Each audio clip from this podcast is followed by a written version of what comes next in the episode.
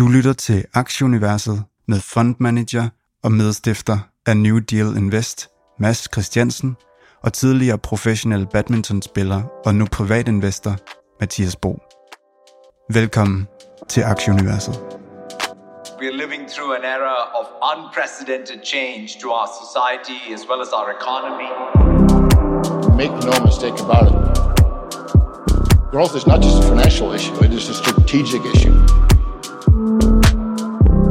Velkommen til udgave nummer 108 af podcasten Aktieuniverset. Det er i dag fredag den 21. oktober. Vi optager om eftermiddagen, så vi får ikke luk i øh, USA med. Dagens program, vi skal have nogle markedsnyheder. Vi øh, har fået skudt gang i regnskabssæsonen, og i dag der ser vi lige lidt nærmere på Netflix, øh, Tesla, ASML, Good Food og Silvergate. Og Mads øh, Vederkop, som var på besøg sidste uge, han er med os igen, fordi vi skal lige have talt lidt mere om det her helt vildt spændende influencer og, øh, og det her digitale markedsføring, som, øh, som ja, er en farver ny verden et eller andet sted, eller i hvert fald i, i rivende udvikling. Øhm, men Mads, dagens hovedtema er selvfølgelig de her regnskaber. Hvad, øh, hvordan har du det med det? Ja, men endelig, altså endelig. Nu har, vi, nu har det hele handlet om makro og makro og makro, og det har været makro, der har betydet, hvor hvor virksomhederne øh, skal hen. Og Q2-regnskaberne, altså der, der havde virksomhederne ikke rigtig nået at, altså, at, at tilpasse sig den her nye virkelighed med, med, med inflationschokket og krigen og alt det her, der, der har været der, og at renten pludselig var stigende.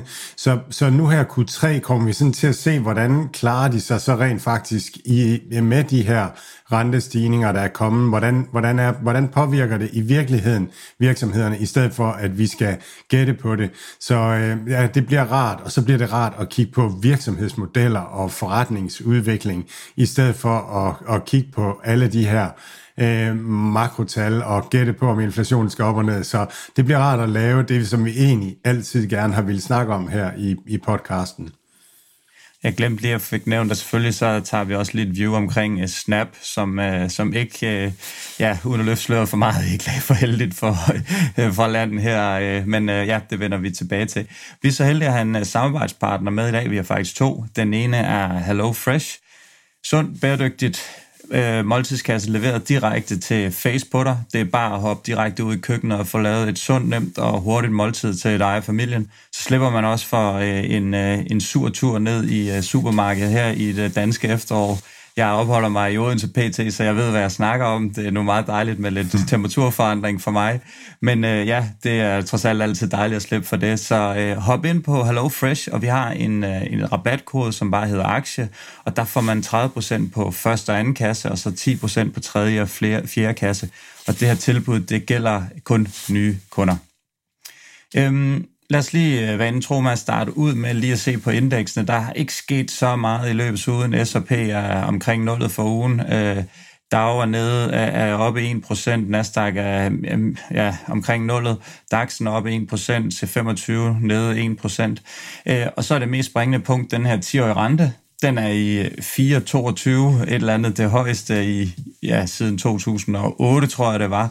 Øh, så der, der er virkelig gået fart i, i den. Jeg tror, den lå i omkring 3,85 i sidste uge, så der er altså sket noget i løbet af ugen her. Men ja, der har også været en, en masse, masse vanvittige nyheder, specielt i England, hvor øh, ja, det virker som om, at ja, det, det virker nærmest som om, det er en dårlig film, der bliver udspillet sig derovre, men lad os håbe, de snart får, får, får vendt skuden derovre.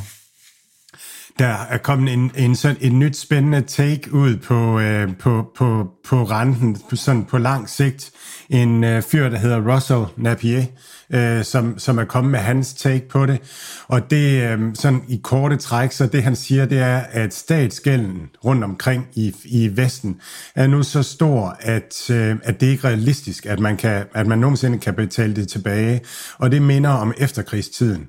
Og løsningen i efterkrigstiden, det var at køre med en stabil høj inflation, som lige så stille, øh, lige så stille fjernede gælden, øh, så at sige. Øh, og så samtidig køre med øh, køre med renteudgifter, øh, som var under øh, inflationen. Og det gjorde man faktisk øh, helt frem øh, til, til 70'erne, hvor Margaret Thatcher kom til, og, og i Danmark fik vi kartoffelkuren og sådan nogle ting. Øh, så, så det er hans take på, øh, hvor, hvor det skal hen.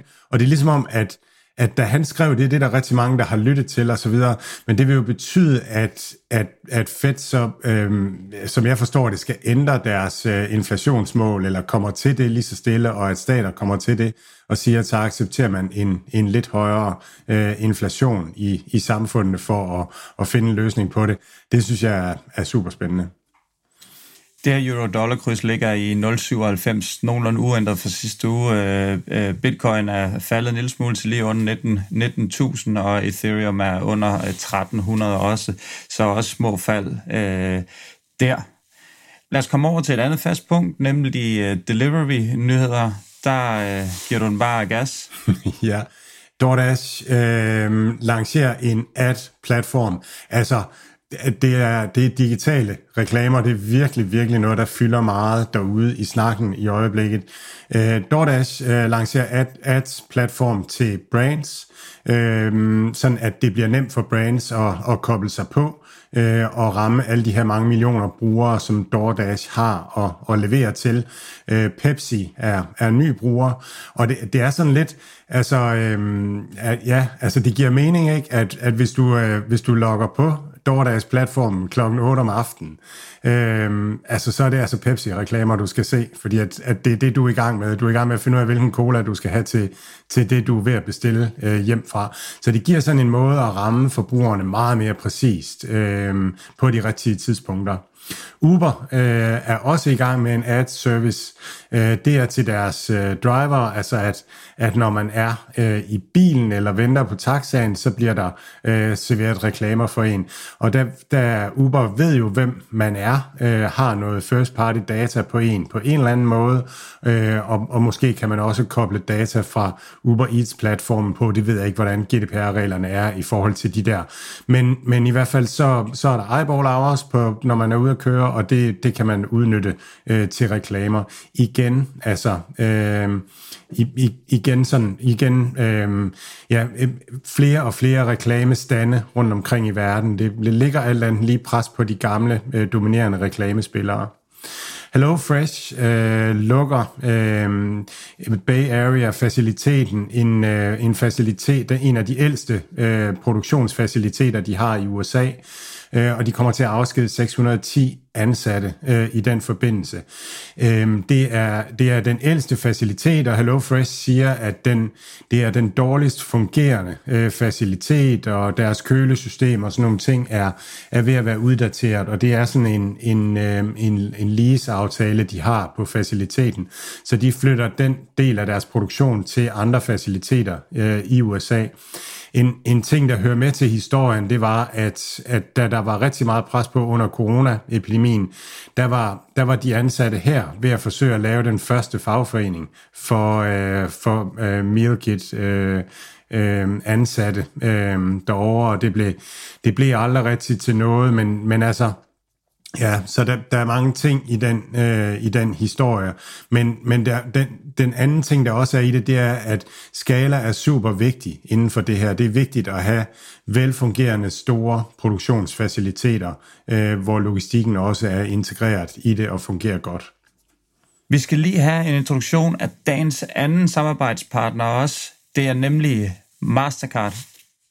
Yes, og uh, Mastercard de uh, har lavet nogle business debitkort. Øhm, og, øh, og der er tre kategorier. Der er standard, guld og platinum, og man kender de her kategorier. Øh, standard er, er sådan den, der er mindst på. Øh, guld, så er der øh, også rejseulykkesforsikring, øh, sygehjemtransport, bagageforsikring øh, og så videre, som også dækker øh, medrejsende ægtefælde, samlever børn under 21. Øh, så platinumkortet giver ud over de her ting også adgang til til lounges i lufthavne øh, og sådan nogle ting. Så de samme fordele, som man kender. Og så er det smart, at man har et debitkort til medarbejderne. Det gør, at man skal ikke have alt det her med at, at indsende regninger og alt det her bogholderi og så videre. Det, det kører bare automatisk, og i og med det er et debitkort, så har man også styr på, at, at de ansatte ikke går på casino og, øh, og, og brager hele øh, firmakapitalen øh, væk. Øhm, så øh, rigtig godt øh, produkt, nemt at bruge, nemt at gå til, og, og giver rigtig god mening. Så ind og tjek Mastercards øh, debitkort til business. Over til nogle markedsnyheder. Vi starter øh, med Nubank, New Holding, som den hedder. Øh, de er ude med noget nyt krypto-space. Hvordan, øh, hvad går det ud på?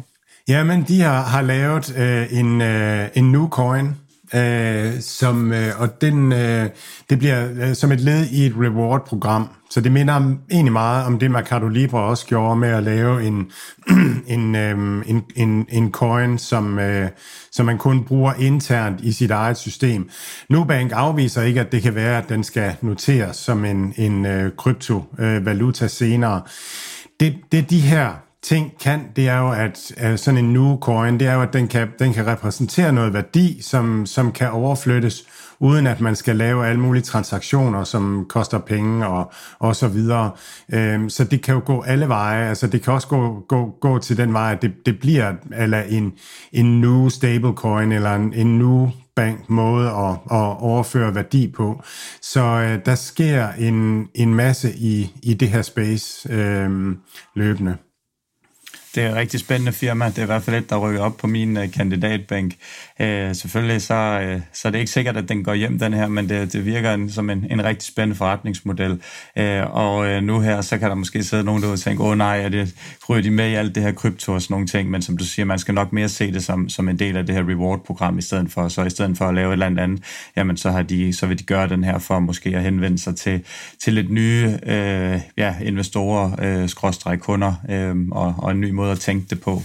Ja, det er jo en stor digital bank. Altså, de har alt det, en bank har. De har pengeoverførsler, indlån og udlån og øh, kryptobank og aktieinvesteringer og sådan noget. Så de har hele paletten, og så har de så sådan en, en reward-ting her, som, som jo kan blive til noget ned ad vejen.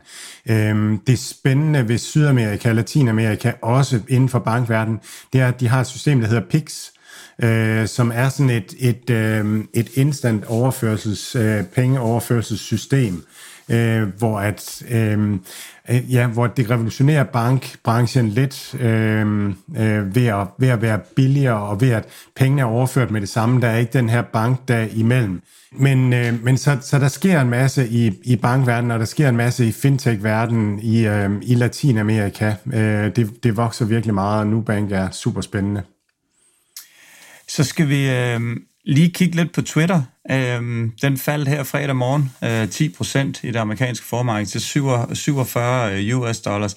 Og det, det kommer jo øh, hvad hedder det, kølvandet af, at øh, Biden-administrationen ifølge en anonym kilde skal til at lave nogle sikkerhedsvurderinger i Elon Musks forskellige foretagender. Her snakker vi både om Twitter og, og, og, øh, og SpaceX, det her øh, Starlink, øh, hvad hedder det nu, satellitnetværk. Øh, Musk kan levere i øjeblikket det her gratis netværk til Ukraine, og det har han været ude at sige, det bliver han ikke ved med at, at smide penge efter, tror tror jeg koster 20 millioner dollars om måneden for at holde det her i gang. Og, øh, og det er lidt i kombi med nogle af de her lidt jeg ved ikke, om man kan kalde dem pro-russiske tweet. Det er måske mere pro-fredsforhandlinger tweet med, at, at Ukraine nok kommer til, ifølge ham, at afgive noget af deres land til Rusland, og så få det ladet lad, køre ind. Det er i hvert fald sådan de tweets, som jeg har læst. Men det er klart, at øh, ja, det er ikke sjovt at have en, en amerikansk præsident i, øh, i hælene på dig, og, og det er klart, når de går i gang med sådan nogle undersøgelser, så selvom man holder sin sti regel, så, så kan man nok altid lige finde en lille smule grums et eller andet sted. Og øh, ja, Twitter sætter sig i hvert fald om, omkring 10 procent, og det er selvfølgelig ikke kun på grund af det her, men det kommer også i kølvandet af det her øh, snap øh, kan vi kalde det meltdown, som vi vender tilbage til senere med, med regnskabet. Men øh, ja, det virker til, at Biden han øh, ikke, er helt, øh, ikke er helt tilfreds med den gode Elon Musk. Måske er det en måde også at sige til ham, du kan bare fortsætte med at støtte Ukraine, ligesom vi gør det. Så øh, ja, Jamen, verdens rigeste mand og verdens største influencer, altså, øhm, og så, så blander man sig i, øh, i øh, Rusland-Ukraine-krigen øh, og, og stormagtspolitik. Altså, det, det, lyder jo, det lyder jo helt vildt. Jeg har ikke, jeg har ikke set det der, men, men øh, voldsomt er det, og, og ja, siger også noget om, hvor, hvorvidt han har drevet det, øh, Mosk, øh, på alle måder. Ja, det fortæller jo også lidt om, at han, øh, at han, han har en mening om alle tingene. Ikke? Det, det skal selvfølgelig bare lige, øh, nogle gange, så, så skal man lige være lidt forsigtig. Men øh, det er selvfølgelig også kun rygter indtil videre, men det er, det er i hvert fald det, der gør, at, at Twitter-aktien den, øh, den, den bakker en lille smule her til, til formiddag. Så må vi se, når de, når de kommer i gang med at handle i USA, om, om den så også øh, lukker, eller den kan arbejde sig lidt tilbage. Futuresne selv, de pt. umiddelbart ikke så positive ud. Vi kan håbe, vi kan kæmpe os lidt i land på indeks, så, så pt. ser det svært ud for for, for Twitter. Men uh, lad os håbe på nogle positive nyheder i løbet af dagen, som kan, som kan give os lidt, uh, lidt vind i sejlene. Um, vi skal lige forbi uh, Amazon Web Service også.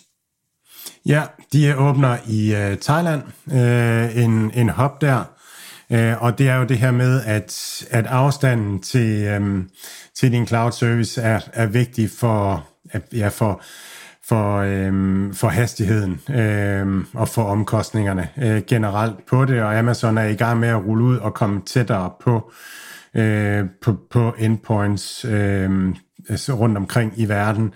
Øh, vi, øh, for nylig talte vi om, at de åbnede i Mexico. Øh, og det er, jo, det er jo det, som har været en af Cloudflares øh, hvad skal man sige, konkurrencemæssige fordele, det er, at man har kunnet tilbyde de her øh, lokale netværk, altså hvor data ligger tæt på, på slutbrugeren. Øh, og det arbejder Amazon også øh, på, stille og roligt. Yes, og så et øh, samarbejde mellem Lemonade og øh, Chewy. Yes, nu kan man, øh, nu, nu altså, det er, Chewy er jo den her internethandel øh, øh, for, for dyre foder og dyre ting øh, i USA.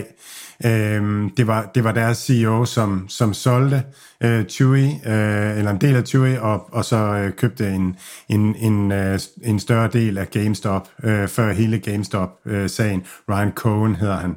Øhm, og, øh, og Chewy, øh, Chewy bliver, er jo en distributionsplatform, når man gerne vil have fat i dyre ejere, og Lemonade laver dyreforsikringer. Så øh, det er, det er no-brainer, at, at de to platforme skal samarbejde om at få forsikret øh, dyrene. Så kan man bruge Chewy-platformen, når man skal, når man skal anmelde øh, skader øh, til forsikringen. Så skal vi lige rundt om Fubo TV og Roblox, eller Roblox, som var ude med, med nogle nye, nye guidance og brugertal. Uh, Roblox, de steg øh, tirsdag, tror jeg, 25 procent eller et eller andet på baggrund af, af de her, uh, hvad hedder det nu, de her tal her. Så, så det var i hvert fald umiddelbart positivt for, for dem. Hvad, hvad siger de her tal dig? Ja, jeg har faktisk ikke været... Jeg, altså, tallene synes jeg ikke er så, så vilde. Altså, de kommer hver måned med deres uh, metrics for måneden, og... Uh, og, og her i september, deres daily active users er op med 23 procent øh, year over year. Det er det samme som i august. Og øh, time-tallet øh, er op med 16 procent. Det er også cirka det samme som i august. Og um, bookings øh, stiger øh, stiger øh, 11-15 procent year over year. Det er lidt bedre end, end i august.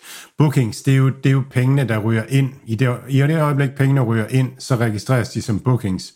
Det bliver først til omsætning, når, når de bliver brugt inde på øh, Roblox-platformen. Men det er måske det, som markedet har taget meget positivt, at, at, øh, at der er kommet en del penge ind på, øh, på platformen. Det, er også, det må også være lidt svært at sammenligne med sidste år, fordi det var på den her tid, at, at man åbnede op efter corona, så det må også have påvirket øh, bookings øh, på Roblox-platformen sidste år. Men, øh, men ja, det, det, var, det var positivt.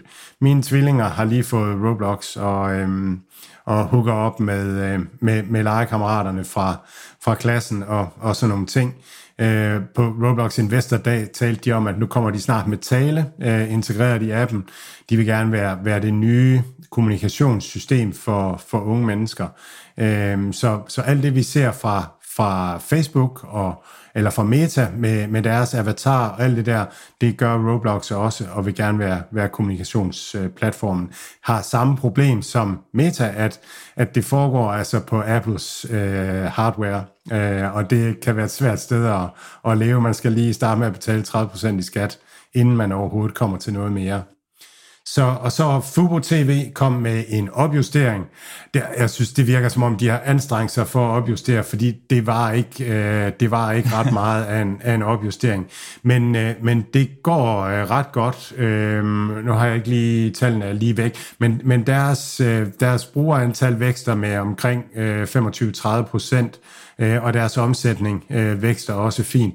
Det virker som om, at det går nogenlunde planmæssigt i øh, Fubo TV. Jeg synes, det er en spændende aktie, og det er jo det, nu, nu talt Mads Viderkop her, tal, vi talte lidt med, om linear TV versus øh, connected TV med ham, og der er mange, der taler om det her med, at at Connected TV, det, øh, nej, linear TV, det, det falder ud over en klippe her på et eller andet tidspunkt, og det eneste, der holder abonnenterne fast i øjeblikket, det er jo sport øh, i USA.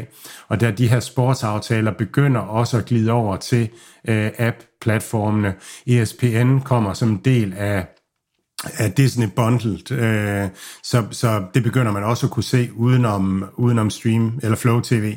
Så, øh, så der, det er spændende øh, med Fubo TV som en del af mine sådan, faste start på morgen, morgenritualer, øh, der starter jeg altså med at, øh, at, at køre lidt øh, ind på investing.com, hvor jeg faktisk til at kigge de asiatiske markeder. Og jeg synes, det var sådan meget sjovt lige at holde lidt op mod her, også måske for at prøve at finde lidt, øh, lidt kort opmundring i de her øh, sure markeder. Øh, kan, vi ikke, øh, kan vi ikke være så, øh, så beskedende at kalde det det? Øh, det er trist. Og, og det, det, eller trist, det er træls, det, det er dumt.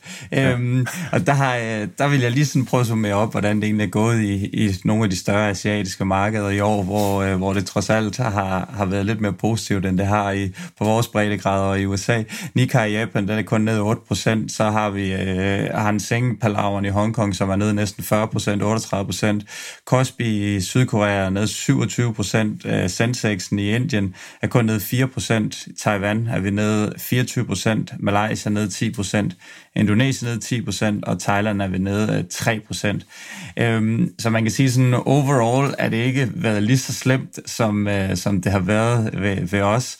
Øh, Korea og Sydkorea, som er øh, ja, man siger sådan leading indicator i, i Asien inden for det her, rammer vel meget godt i, i trit med, med S&P 500 og, øh, og et, et topudviklet land, så de har også bøvlet med det derovre. Japans aktiemarked ved jeg heller ikke rigtigt, man kan regne ind med alt det, der er sket siden 90'erne derude. Der, øh, der sker heller ikke så meget, så det er sådan lidt atypisk. Og så selvfølgelig nogle af de her mere sådan eksotiske steder, Malaysia, Indonesien, Thailand, Indien og sådan noget, har klaret sig, sig relativt godt.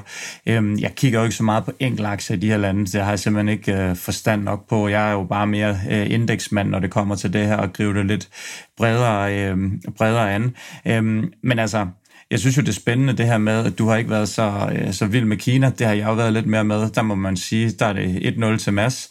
Øhm, det har ikke været godt, og det, det ligner heller ikke rigtigt, at de får tingene super godt øh, gående fremad. Øh, nu er jeg ligesom bare kommet ind i det, og nu, nu tror jeg egentlig bare, at jeg bliver. Men det virker som om, der er meget palav, og det er også det, der gør mange af virksomhederne, og det, der gør måske nogle af de andre lande interessant, som Indonesien og Thailand, og specielt Indien, det er jo netop det, der USA, de søger væk fra Kina som deres foretrukne produktionssted, og mere over i, ja, faktisk primært Indien. Indien er to årsager. Det er, at langt de fleste mennesker i Indien, de taler engelsk. Der har man faktisk engelsk som første sprog, når man studerer, fordi at der er så mange regionale sprog, så det der ligesom øh, binder folk øh, sammen det er det engelske. Så når jeg er nede og træner med landsholdet i, i Hyderabad, der snakker man Telugu, og Telugu, det er lige så forskelligt fra hindi, som, øh, som dansk og fransk er. Så det vil sige, hvis en uh, lokal Telugu-person uh, tager til Mumbai, så bliver det simpelthen nødt til at være på engelsk, det foregår, mm. og, uh, og omvendt. De læser og skriver en lille smule, men, uh, men uh, hvad hedder det nu, kan ikke, kan ikke forstå det. Så på den måde, der, der passer det jo meget godt, og, og så dels uh, deres sprogskundskab, men de har altså også sådan en arbejdsgiver, som, øh, som, går, øh, som virkelig, virkelig øh, er, er, er bemærkelsesværdigt og beundringsværdigt. De, de kører altså på, det er en kongearbejdsmoral, de har. Det er ikke altid super effektivt, øh, men det kan man måske prøve at, at passe lidt ind med, med lidt, lidt vestlige værdier på en eller anden måde. Men arbejdsmoralen passer, eller fejler i hvert fald ikke noget, så, øh, så det er i hvert fald spændende steder, og ja, det samme lidt med Thailand og Vietnam er der også mere produktion, som, som kommer derover til, som sådan øh, går uden om, om USA's radar og, og Europas radar for, øh, hvem, man, hvor man, hvem man gerne vil samarbejde med. Der ligger de lidt højere nu, end, end de måske gjorde for nogle år siden, fordi at alle sammen bare blev produceret i Kina. Så øh, ja, jeg kan da kun opfordre til, at man prøver at gå ind og kigge lidt på det her, og øh, ja, det kunne også være spændende, hvis vi her i universet kan finde nogle, nogle danskere, som, øh, som dækker nogle af de her øh, ja, mindre, jeg vil, jeg vil sige jo ikke mindre lande, men mindre øh, aktie, øh, aktiebørser i hvert fald, og prøve at se, om vi kan få en opdatering på det. Så øh, ja, super spændende at, at holde øje med det, og det går, øh, det går lidt bedre, end det, det går herhjemme for mange af de her lande, tror jeg, hvis roligt man kan sige. Ja, så en opfordring her fra Aktieuniverset. Hvis, hvis øh, nogen af jer derude ved rigtig meget om øh, Sydøstasien, eller kender nogen, der ved rigtig meget om Sydøstasien, så kunne det være spændende at, at få et interview med og lære noget mere. Vi skal øh, over til uh, Mads Vederkop fra Dream Influencers, og uh, han snakker om det her uh, ja, mikroinfluencer og øh, digital markedsføring. Alt, hvad Mads, Mathias og deres gæster siger, er deres egne meninger. Det er ikke finansiel rådgivning. Denne podcast er udelukkende ment som information og skal ikke bruges til at lave beslutninger om investeringer. Mads, Mathias og kunder i New Deal Invest kan have positioner i de virksomheder, der tales om i podcasten. Yes, og øh, velkommen til anden afsnit her med øh, Mads Vederkop fra øh, Dream Influencers. Velkommen til, Mads. Tak.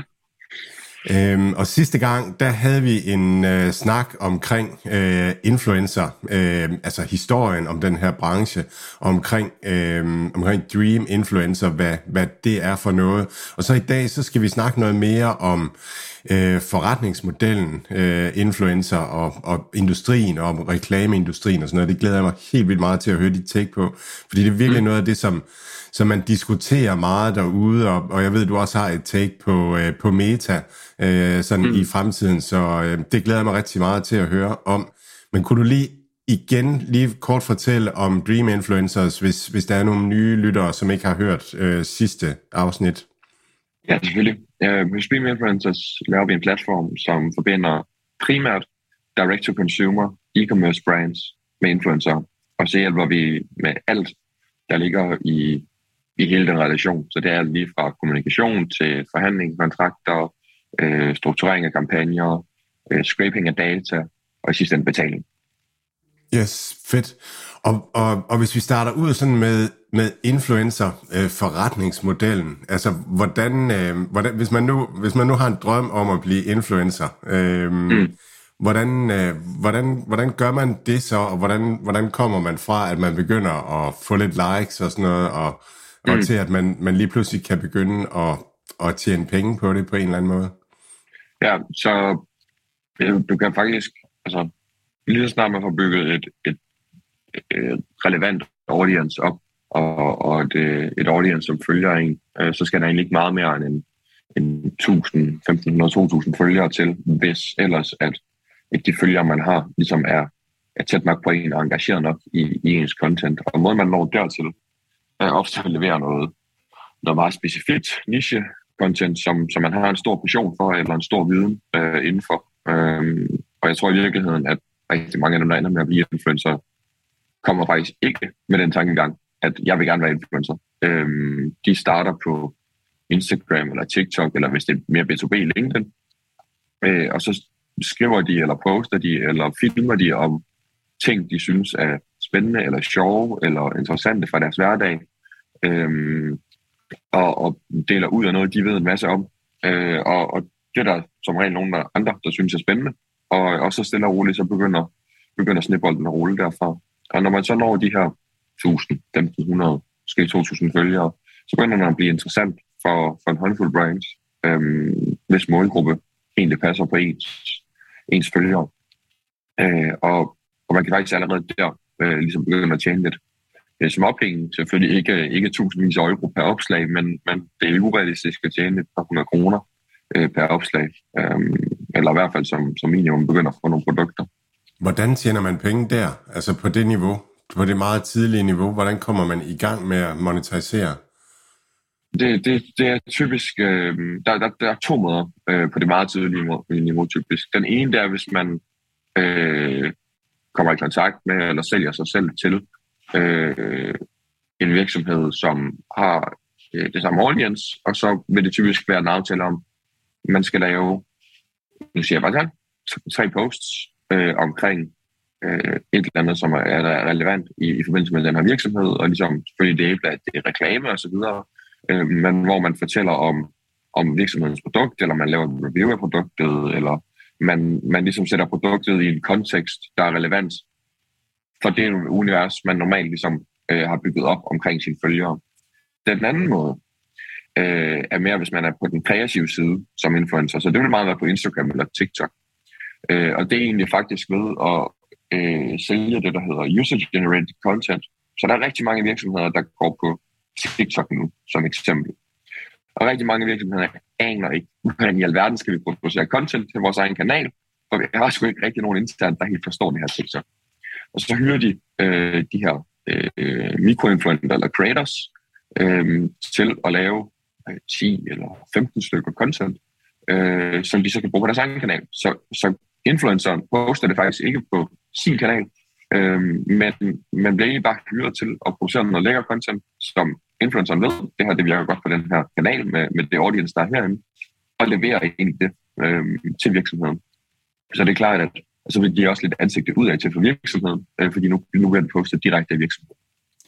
Kan du prøve at sætte sådan lidt beløb på? Jeg er med på, det er, det, mm. det er ufatteligt svært, men, men lad os tage ja. udgangspunkt i, at Mads kommer tilbage og har vundet Robinson-ekspeditionen, og når han lander yes. i København, så har han fået 50.000 følgere.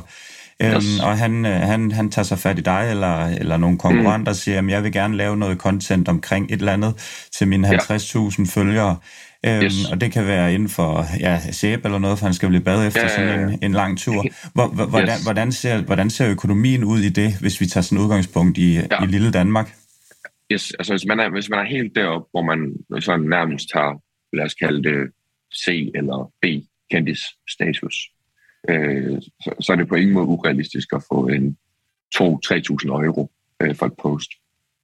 Øh, reality, lige præcis reality-stjerner, er sådan lidt, det har været dyrere end der nu. Øh, fordi at, at det, der, der ligesom har været learning over de sidste, jeg vil sige, næsten 10 år, det har været det meget sådan, der kommer et peak, lige når de kommer hjem for eksempel, eller lige når de har vundet et eller andet reality show, og så går det meget, meget hurtigt ned ad bakke i forhold til, hvor værdifuldt de egentlig er for din markedsføring. Øhm, men der er stadig bestemte brands, hvor det giver, giver super god mening øh, at have de her øh, kendiser øh, til at lave noget for sig. Og, øh, og hvis vi bare lige øh, fjerner øh, den her reality-faktor, man bare siger en, en hvilken som helst anden profil, øh, der, har, der har omkring de her øh, 30, 40, 50, 60.000 følgere, øh, så, så, så øh, har, ser vi på vores data, at øh, der er flere af dem, som er i stand til at trække øh, både 2, 3, 4.000 euro øh, for, for en kampagne, og en kampagne er typisk et par posts. Øh, det er bare vigtigt at sige, at at følgere er ikke sådan det gyldne metric, så nu er det bare fordi, det er ligesom nemt at forholde sig til.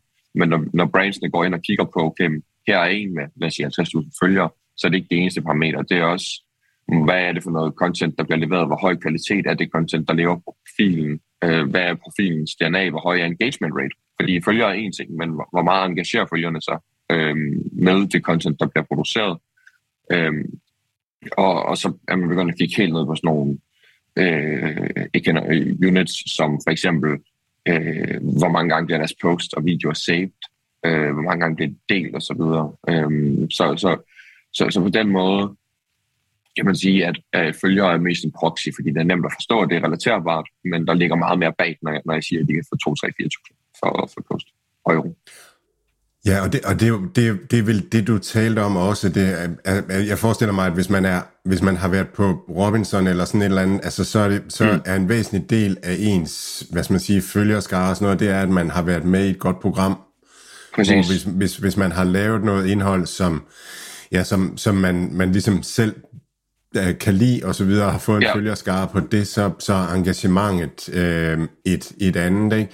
Jeg, jeg, jeg hørte om, at YouTube, da de Øhm, I deres tidlige dage, der, der, der var det meget antal klik, øh, som, ja. som man ligesom fik penge for, og så gik yes. man over til at, at måle mere på engagement, altså hvor lang mm. tid øh, hvor lang tid bliver, bliver tingene set og så videre, og så bliver ja. det den vej rundt, at, at det bliver værdisat, øh, de reklamer, Præcis. Der kommer på. Jeg ved Præcis. ikke om...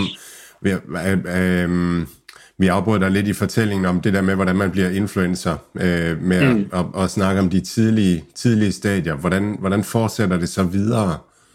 Jamen, så vil man jo typisk, øh, det er sådan lidt den her snibboldseffekt, øh, fordi at jo mere engagement du får, øh, øh, jo, er, er, er, med jo flere folk du har, jo, jo bredere kommer du også ud.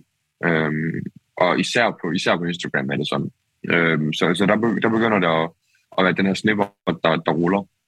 Ja, så man skal ligesom over, over sådan et, man kan sige, et lille bump til at starte med, hvor der, det, det kommer ikke ud til nogen, det du laver overhovedet. Øh, og så, så er der måske nogle venner og familie, der begynder ligesom at, at interagere en lille smule med det, og så ser deres øh, connections og, og følger det, øh, og så, så, så breder det sig mere og mere og mere og mere. Øh, og derfor så er det også lidt sådan en, en hockeystick growth, vi, vi tit ser på influencer. Øh, det starter meget, meget langsomt, og så lige pludselig så, så flyver det fuldstændig vildt. Øh, og det er fordi, det er den her eksponentielle effekt, hvor at hver gang, at der er en, der engagerer, eller deler, eller skriver en kommentar, jamen så kommer du ud til, til øh, en håndfuld af, af dem, der ligesom følger dem, eller, eller øhm, som, som er friendly med dem. Og, og så er der nogle af dem, der begynder at gøre det, og nogle af deres venner, øh, der begynder at gøre det, og nogle af deres venner, der begynder at gøre det, og så har du den her snibbold-effekt. Øh, så, så derfor bliver det meget eksponentiel vækst for, for influencerne. Og så bliver de jo selvfølgelig større. Øh, og, og det gør, at, at de får nogle andre muligheder, så er det ikke bare user-generated content længere og posts, så ser vi rigtig meget en trend med, at de faktisk går hen og, og begynder at lave deres, deres egne ting. Der har vi her hjemme på måske lidt mindre skala end, end lige internationalt, men der har vi jo for eksempel herhjemme øh, by Julie, som jo startede netop som Instagram-profil, øh, og Ditte Julie var med i, i den store bagdyst, og nu har, han, nu har hun lavet en hel virksomhed rundt omkring øh, sit eget brand, øh, og lavet klub øh, de Julie, hvor folk betaler et øh, medlemskab for at være med, for at få adgang til eksklusivt content af hende. Øh, så, så på den måde, der kan man sige, det er sådan det næste skridt, at de begynder faktisk at bruge deres eget brand til så at skabe en, øh, en decideret, et decideret produkt og, og en decideret forretning. Øh, det Julie har også lavet bageudstyr, Øh, så hun har varer liggende ude på hylderne i, i øh, jeg tror det er sådan noget som kopperkande og i, i, øh, Ilum og øh, og sådan nogle steder, øh, sådan nogle bolighus. Øh, og, og det er bare et rigtig godt eksempel, og kigger vi på mere international plan, jamen, så er det jo sådan noget Emma Chamberlain, der har 20 millioner følgere, øhm, som har lavet eget kaffebrand. Og det her med at, ligesom at gøre sig selv til et produkt, eller bruge sit navn til at release et produkt, øh, det er bare sindssygt stærkt, fordi de kommer jo voldsomt hurtigt ud over rampen med de her produkter. Øh, Altså, Emma Chamberlain er jo en, en bravende succes, og det er bare, altså, de går så en bare kaffe, men, men jeg tror ikke, man nogensinde har set et kaffeselskab gå fra, fra 0 til deres stadie så hurtigt, som det sker. Altså, de har, de har operated et år, og, og de har allerede rejst deres CA. Det er fuldstændig uh, altså unheard of, men når det er et, når det er et kaffeprodukt. Hvad er det lige, altså hvor, hvorfor er det så stærkt? Hvad er det hos mennesker, der gør, at, at når der er et ansigt, man kender, at så kører man kaffen, mm. eller så kører man bageredskabet? Altså hvorfor er det bedre ja. end, end det, vi kender fra, øh, fra biografreklamer og, mm. og, og, og sådan nogle ting? Hvad, hvad er det lige? Jamen det, altså når, jeg tror, det, det er lidt den samme effekt, som når, øh, når vores øh, veninde, eller moster, eller kusine, øh, er gravid, og de skal have deres første barn, og så finder de ud af, at de skal faktisk starte en webshop med babyudstyr, øh, og sådan øh, lidt boliginteriør og sådan nogle ting, som det er sådan den der typiske kliché. Nu, nu skal man til at gå hjem, og så, så starter man den her webshop, øh, og så, så friends and family, de går selvfølgelig ind og støtter og køber et eller andet. Øh, når vi følger influencer gennem en længere periode, øh, så, så kommer vi til at få sådan den samme relation til personen. Det er selvfølgelig ikke en, ægte relation, fordi vi kender jo ikke personen, men, men det giver den samme følelse. Så det gør, når Emma Chamberlain så lancerer sit eget coffee brand, jamen, så, så, så er alle følgere sådan, om det skal vi støtte, og, og i øvrigt så er vi også kæmpe fans. Øhm, og hvis man så leverer et kvalitetsprodukt, jamen, så, så bliver de hængende. Øhm, og og, og, det, og det, det sjove er jo faktisk både Emma, øh, og hvis vi tager den danske, øh, dit Julie, øh, har været smart nok til at indføre et subscription-element øh, i de produkter, øh, de leverer, så, så du kan få kaffen på subscription, og dit Julie har lavet hele det her bageunivers, øh, klub det Julie. øh, så du med det bageudstyr, du køber nede i, øh, i butikkerne, kan komme hjem og få noget inspiration til, hvordan kan jeg bruge det her bageudstyr til at lave nogle lækre kager. Øh, så, så, så de har begge to introduceret et recurring element, så det ikke bare kun er at, at, at skubbe øh, varer ud af hylden, og, og, og det gør så, at de faktisk engagerer deres følgere løbende i de her produkter, og produkter bliver en del af deres brand, og derfor så, så stikker det. Man kan virkelig høre på dig, Mads, at du er software as a service man. Du har lige fortalt om, at du har været på konference i Dublin ja, og, og yes. til software as a service, det der med ja. abonnement og recurring revenue og sådan yes. noget. Det, det, er bare, det er bare lækkerier, kan man, kan man fornemme. Ja. Over til influencer-platformen som, som forretningsmodel. Vi var lidt inde på det sidste gang, men, men altså, så er der nogle influencer, som bruger jeres platform. Øhm, ja til at, øh, til at, at komme videre ud. Øh, yes. Hvem er det, der vælger det, og, og fortælle ja. lidt om det? Jamen, det er jo, det er jo typisk de her øh, mindre influencer. Så, så det, vi ser rigtig mange, når de ligesom rammer de her 1000, 2000 øh, følgere, så, øh, så finder de ud af, at uh, der er faktisk noget, der hedder øh, partnerships og øh, sponsorater og så videre, øh, og så ansøger de om at blive en del af vores platform. Og vi er så sådan ret picky i, hvad vi egentlig lukker ind. Øh, så vi har både en algoritme, der er at kigge på, på sådan helt, øh, helt standard ting som følgerantal, engagement rates, alder, øh, demografi på følgere osv. Øh, men men når, når de så ligesom kommer gennem algoritmen, så har vi også team siddende af influencer marketing specialister, som kvalitativt plukker øh, ud af dem, der så er kommet igennem algoritmens nåløje, plukker dem, som leverer det, den højeste kvalitet, og, og vi sikrer lige, at der ikke er noget eksplicit content, og de ikke har en eller anden øh, politisk agenda og sådan noget ting. Øh, men dem, der så kommer ind, de, øh, de bruger det jo ofte som et første skridt, eller i hvert fald øh, skridt to, til sådan for alvor at begynde at, at monetize øh, det, at de, de har skabt det her følgerskab, øh, og, og de får adgang til vores app, hvor de ligesom så kan, kan ansøge til at blive en del af, af de brands, vi har i folden, øh, og, og, og blive en del af deres influencer-team, øh, hvilket så åbner op for, at de kan blive en del af deres kampagner øh, for, for, for det brand. Øh, så altså, det er ligesom øh, det, det typisk meget tidligt, allerede når de har på 1000. Så har vi selvfølgelig også nogen, der er større, som ansøger om at komme ind.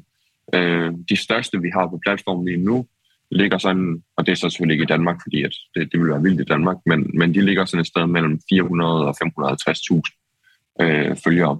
Øh, men det er, det er Tyskland og, og Spanien. Og hvor meget, af, hvor meget af kagen beholder I? I skal selvfølgelig også have lidt for, yes. for den service, I yder. Hvordan ser det ud med det? Kan du tale ja, om det?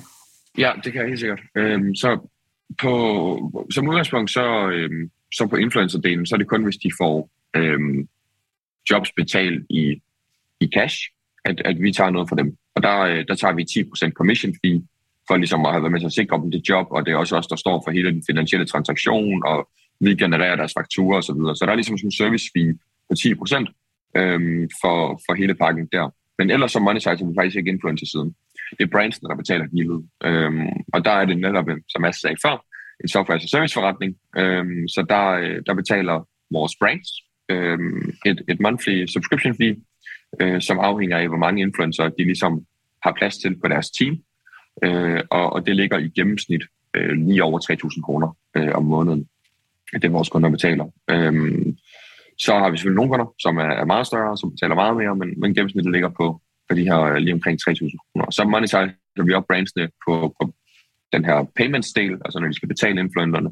Så i stedet for, at brand får, lad os sige, det brand arbejder med 500 influencer, så i stedet for, at de får 500 øh, invoices fra 500 mikroinfluencer, som halvdelen af dem har aldrig skrevet en invoice før, måske første gang, de har fået et betalt job. Øhm, så, så der er meget frem og tilbage med, med invoices, der så ikke er compliant osv., så, så får de en invoice fra vores system, øhm, og et IBAN-nummer, de skal overføre til, og så har vi noget, noget fintech, der ligger en bagved, som så øh, distribuerer pengene ud øh, til, til, til alle de influencer, der har været med på kampagnen og levet op til de krav, der ligesom har været til kampagnen osv.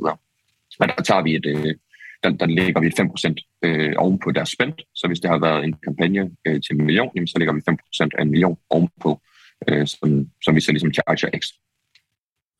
Ja, øhm, der er en virksomhed, der hedder Spotters, som er en, mm. øhm, en venturekapital virksomhed, som investerer i uh, YouTube øhm, øhm, øh, creators. Og ja. det, det de gør, det er, at de køber øh, indtægterne fra det allerede eksisterende indhold øh, fra mm. de her øh, YouTubere. Ja. Øhm, og, så, og så tjener de penge på det. Og det, det, det der er det smarte i forretningsmodellen, det er, at, at YouTuberne har typisk ikke råd til, at, på baggrund af det, de har tjent, at ansætte en, en redaktør og en, en, mm. en lydmand og en, der kan klippe og, og, og sådan nogle ting. Præcis. Altså at omdanne det til en forretning. Men det, at de kan sælge mm. deres fremtidige indtægt øh, på, på noget af det, de har lavet, det gør, at de har lige pludselig mulighed for at, at investere i deres øh, virksomhed. Er, ja. der, er, der nogen, er der nogen måde, at er der nogle virksomheder, der hjælper influenter på den måde med at få, altså få, få, øh, få investeret i forretningen? Fordi det, det er jo lidt sværere her. Der er ikke sådan et gammelt indhold, man kan købe eller, eller noget. Og er det noget, I, I tænker i? Øhm, ja, altså nu kan man jo sige, nu er vi ejet Baser Capital, øhm, som jo er herhjemme for her fra Danmark mest kan få Løvens Hule med, med Christian Arlsted. Øh, men, men det er jo også der står bag øh, Emma Chamberlain. Øh, og, og ligesom øh, har lavet Chamberlain Coffee. Øh, og så, så er Emma egentlig øh, mere eller mindre bare ansigtet udad til, og så står vi for, for alt det inde bagved. Øh, og, og der kan man sige, vi på, på den måde, kan man sige, der, der i Blazer-regi, øh, der, der går vi ind og hjælper øh, meget, meget store influenter, øh, som måske er på det her punkt, hvor de netop bare stadig er sig selv. De har ikke et helt team rundt om sig, mm, men de vil gerne lave en forretning. Øh, og, og de vil gerne gøre det på den måde, hvor at, at det er gennem produkter. Øh, og der har vi jo i, i Blazer-regi hele supply chain setupet og det logistiske setup og øh, markedsføringsmaskinen inde bagved. Øh, vi kender alle, hele det stack, der skal til for at skabe øh, en succesfuld online forretning Øh, og det går vi så ind og tager os af og har folk til. Øh, og så bliver influenceren egentlig mere eller mindre bare ansigt ud af til. Men vores model er så faktisk, at de også bliver medejere øh, i, i selskabet. Øh, så de får, i stedet for at sælge fremtidig indtægt, så får de del i den fremtidige indtægt. Mm. Okay, ja, så det, det er mere, at man bygger en, en forretning sammen ud ja, fra deres, deres brand. Ja, ja, yes, det, giver, ja. det giver mening. Lad os lige prøve at tale lidt om de her øh, generelle reklamer, øh, influencer-reklamer i forhold til gammel, for eksempel Flow TV, som øh, mm-hmm. Mads og jeg, vi er jo, vi er jo, vi er jo vokset op med gammel Flow TV, når der kører reklamer, og hvis man, øh, hvis man yes. en gang imellem forvilder sig ind og ser lidt, øh, lidt live-tv, så kan man se, at det stadigvæk lever i, i bedste velgående. Øh, mm. Det er jo umiddelbart, øh, ja, de her slots bliver jo stadigvæk fyldt ud af nogen, men, men umiddelbart er det vel, vel noget, som er på en lille smule retræte. Kan du ikke prøve at tage os lidt igennem den her udvikling, sådan jo. hvilke platforme, hvilke kunder henvender, øh, henvender de sig til, og, øh, og forskellen?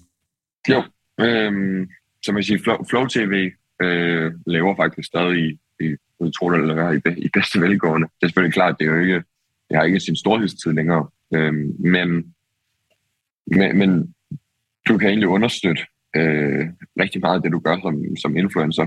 Øh, Øh, eller de virksomheder, der bruger influencer, kan, kan egentlig understøtte rigtig meget det, de gør ved os at, at bruge Flow TV, hvis ellers de har den rigtige målgruppe, øh, hvor, hvor Flow TV passer ned i. Og vi har faktisk, altså, der er eksempler på, at øh, influencerne så egentlig bliver brugt som ansigtet i Flow TV-reklamerne også.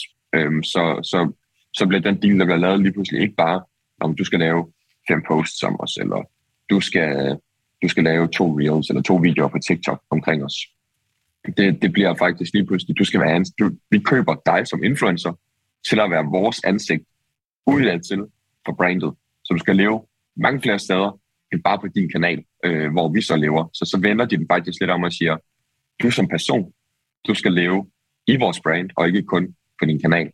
Øh, og så bliver de hørt ind til at være, være ansigtet udad til. Der skal de være lidt større øh, end, end bare et par tusind følgere, selvfølgelig. Men, men det, det er sådan også en af de nyere måder, hvor de begynder at monetize på. Der, der er ikke sådan, at de kommer over og lever på Flow TV også. Så, så det, det, det kan faktisk ses sammen og bruges sammen.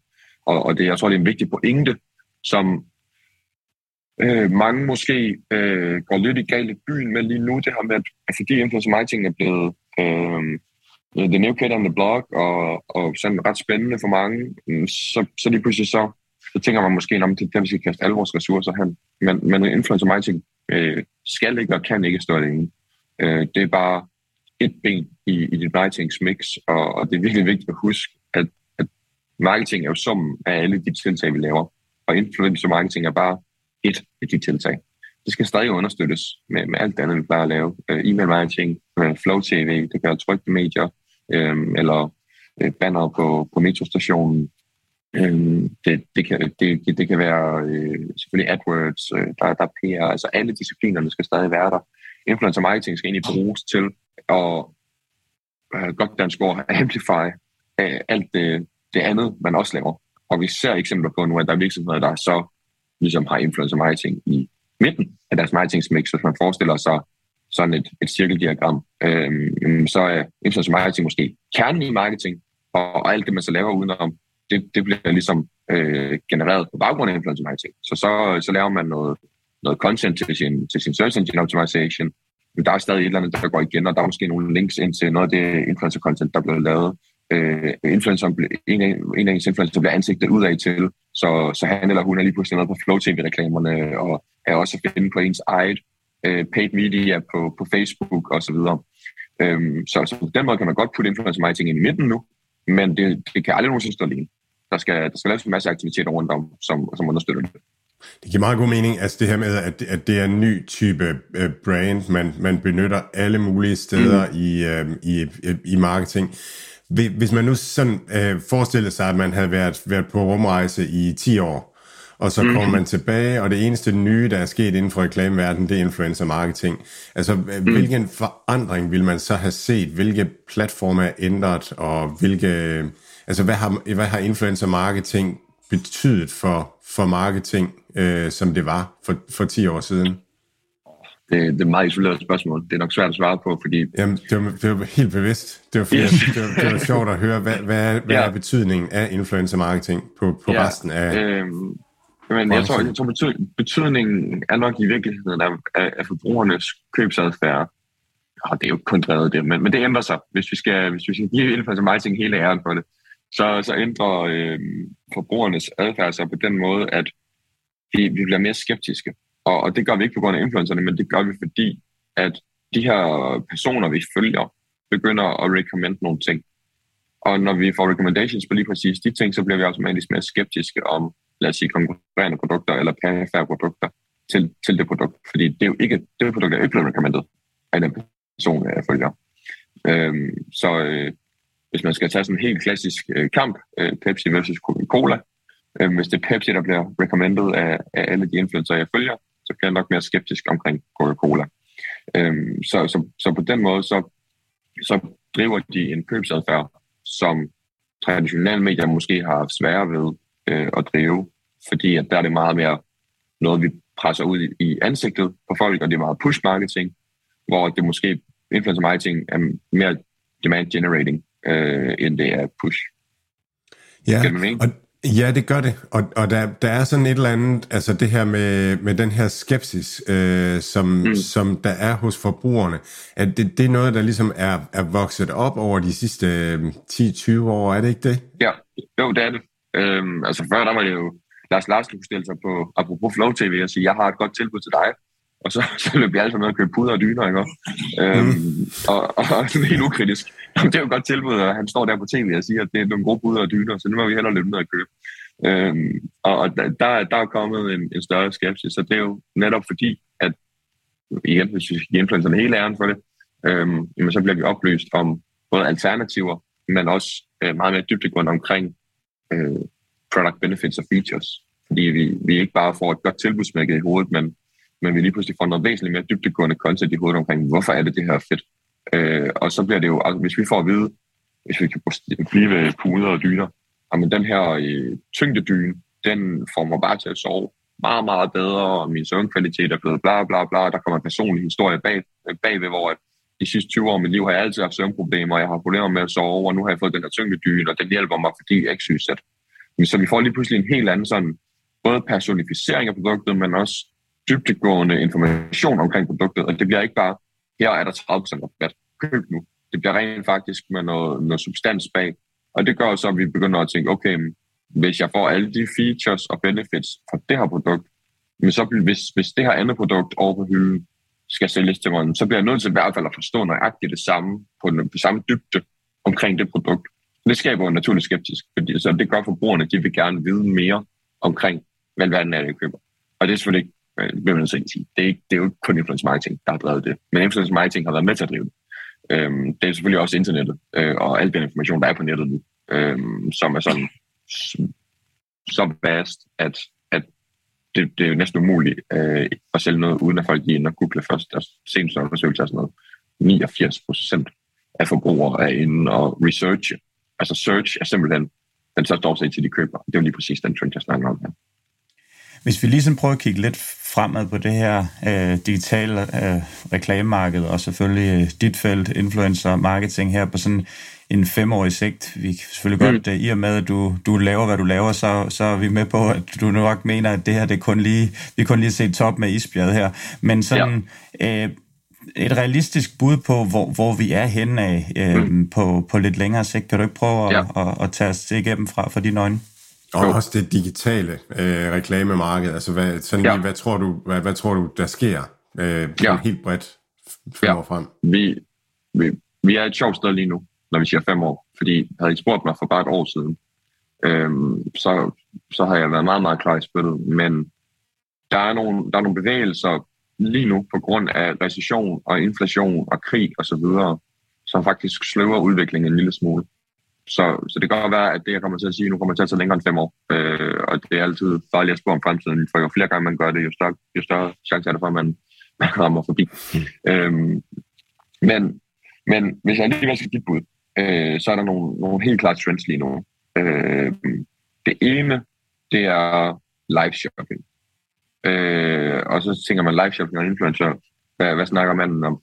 Øh, men, men live shopping er eksploderet i Asien. Vi begynder at snuse til det i Europa øh, og i USA. Og lige nu, der er det brands selv, der kører det, øh, især i Vesten. Så, så der er øh, typisk en, en marketing manager eller founder eller et eller andet, der stiller sig på, og så, så kører de sådan en live shopping station. Det brager der ud af. Altså, det vokser vanvittigt hurtigt. Men det vi ser i Asien, så småt, meget, meget øl stadigvæk, men der er det ikke længere Bryson selv, der går på, det er influenter, der går på. Jeg tror om fem år, måske lidt mere på grund af recession, fordi når der er recession, så gør vi det, vi ved, der virker, og det her det er nyt og sådan nogle ting. Men fem år cirka, så ser vi ikke længere brandsene. Det gør de stadig. Men, men det primære live shopping er ikke brandsene gør live shopping. Forestil jer at have 500 mikroinfluenter, som alle sammen skal deltage i live shopping. De går live alle sammen på samme tid. Med de samme produkter, og de samme offerings fra det samme brand, ud til hver deres audience. Og så kører vi ellers.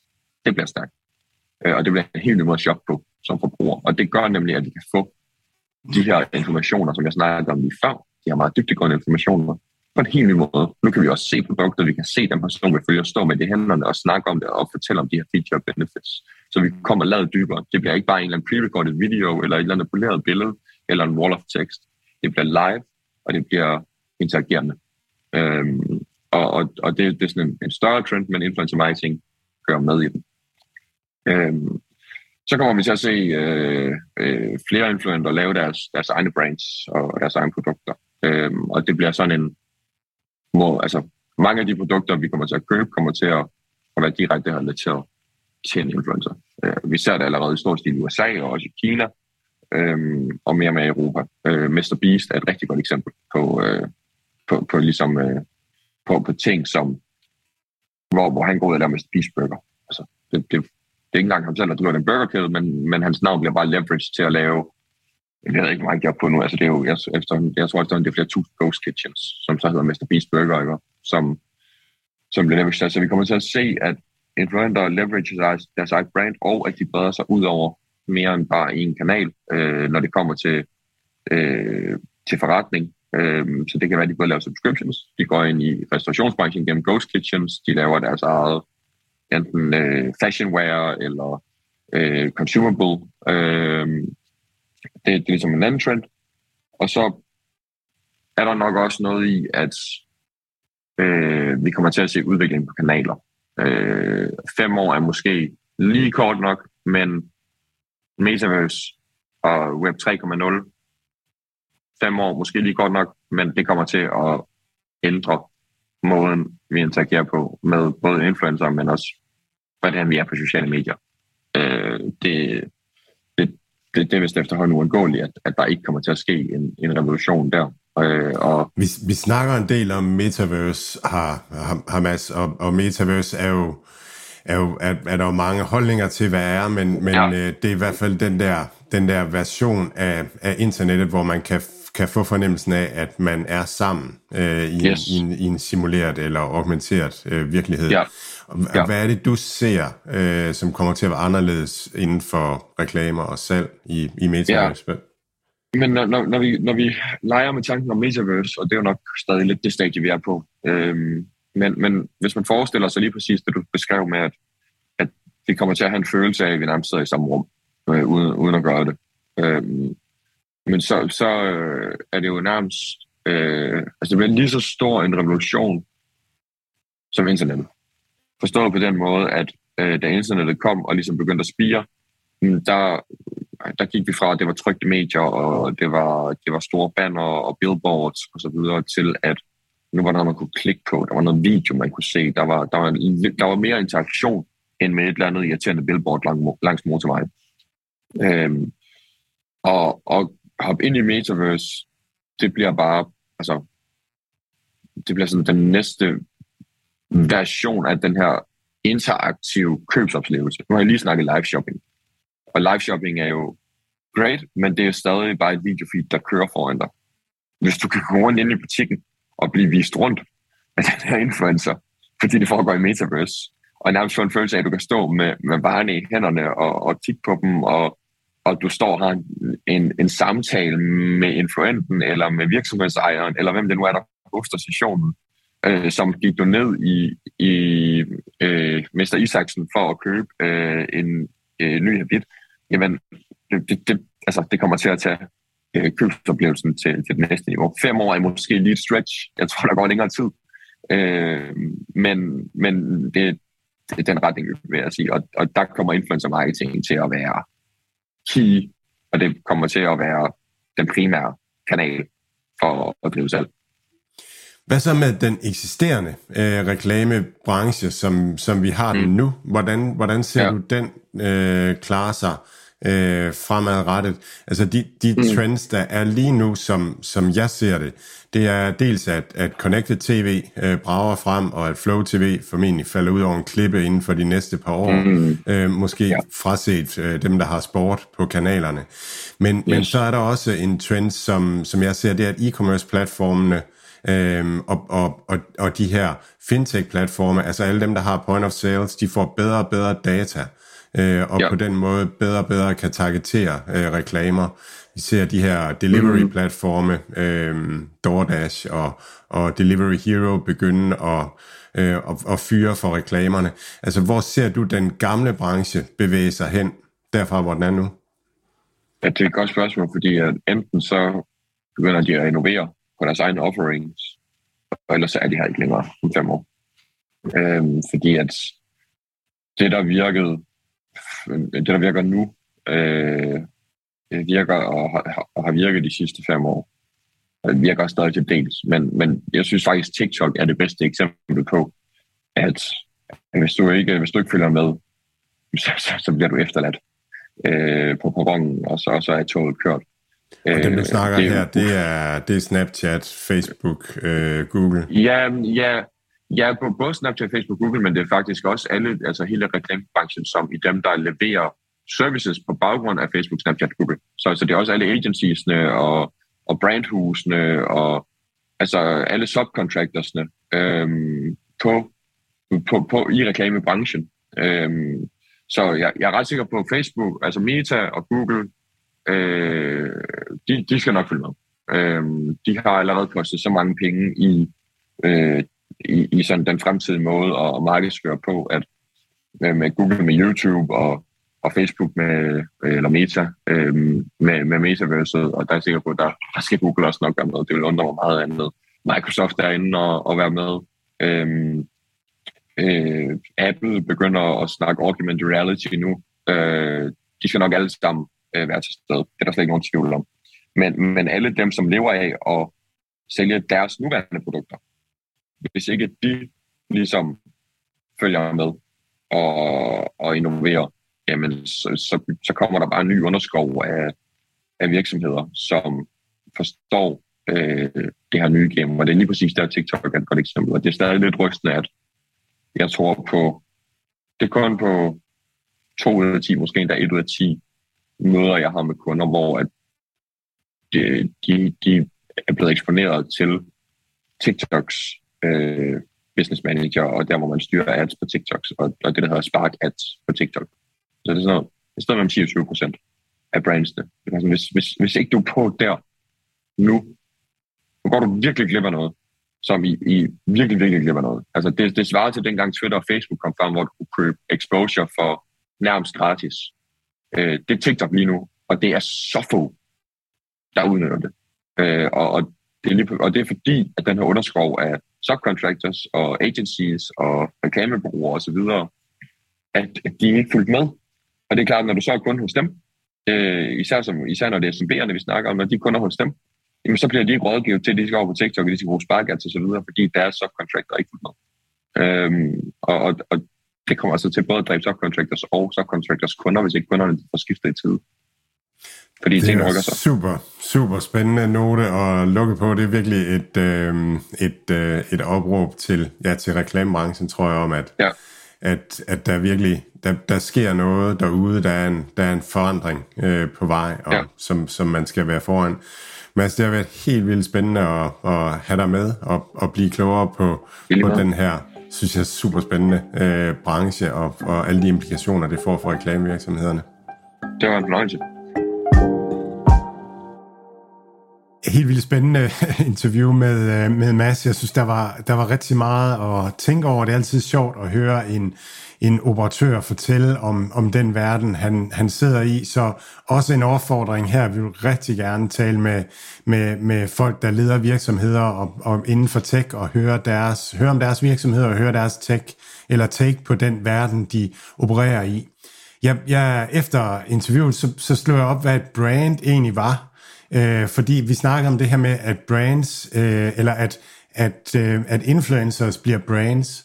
Og et brand, det betyder, a brand is a name, term, design, symbol, or any other feature that distinguishes one seller's goods or services from those of other sellers. Så det er altså, det er bare det, er bare det der gør, at, at, at, at forbrugeren fornemmer, at produktet er anderledes end noget andet. Øhm, og, øhm, og det er så blevet, det, det nye der, det er så blevet influencer, at, at de egentlig er brands mere end at det er varen selv. Det synes jeg er mega spændende, at, at verden går, går den vej. En anden ting, jeg tænkte på, øhm, det er, at, at der er ligesom to nye trends i, øh, i værdikæden. Øh, og hvis man lige starter for, for reklamer, og sådan som digitale reklamer har været de sidste øh, 10-15 år, det er Google, det er Facebook, øh, sådan nogle virksomheder, det man kalder aggregatorer, og de samlede øh, trafikken på internettet, og så finansierede de og hjælper. Google hjælper os med at finde vej på internettet, finde far, svar på spørgsmål. Facebook hjælper os med at finde, følge med i hinandens liv osv. De finansierede den her øh, aggregation, hvor de hjalp os med at finde vej på internettet ved hjælp af reklamer. Og det kunne de gøre, fordi vi var der. Og så havde de måske det bedste data, øh, der var tilgængeligt øh, dengang. Og det vi så sådan lidt hører nu, det er, at, at i virkeligheden, det vi hører Mads sige, det er, at, at, øh, at forbrugere følger personer, altså følger indholdet. Så vi, vi følger indholdet hen til den platform, hvor indholdet nu er, øh, og det er den person, vi vil have, eller det indhold, vi vil have. Og det betyder, at lige pludselig bliver platformen øh, det, man på engelsk kalder commoditized, altså at, at den, den differentierer ikke noget. Det er, det er bare, platformen er bare sådan noget nedenunder, øh, som ikke betyder noget. Så platformen har ikke brugeren mere. Det er indholdet eller personen, øh, influenceren, der har brugeren. Så det tror jeg kommer til at lægge pres på platformene øh, fremadrettet. Og så den anden ting, som, øh, som begynder at blive anderledes, det er, at der bliver skabt meget mere øh, værdifuld data nu, altså data fra point of sale, hvor man kan se, hvad, hvad køber folk. Og tidligere har det jo været sådan, at at Facebook kunne få lov at følge på Apple, hvad skete der så længere ned ad vejen, når det var sådan, at man havde vist en reklame, endte det med et salg, eller hvad gjorde det? Og det kan de ikke få lov til mere. Så, så platformen har ikke på samme måde adgang til om øh, øh, øh, den her høj kvalitet data. Så det er to ting, der, der kommer til at lægge, lægge pres på, på platformenes øh, indtjening øh, fremadrettet. Og, og det synes jeg er spændende. Og så ser vi det her med, at de platforme, der har point of sale, altså fintech-platformene, øh, e-commerce-platformene, de, øh, de tager traction, øh, og så jo influencerne får traction. Så der er virkelig opbrud i det, det er svært sådan helt at, at forudsige, hvor det skal hen af.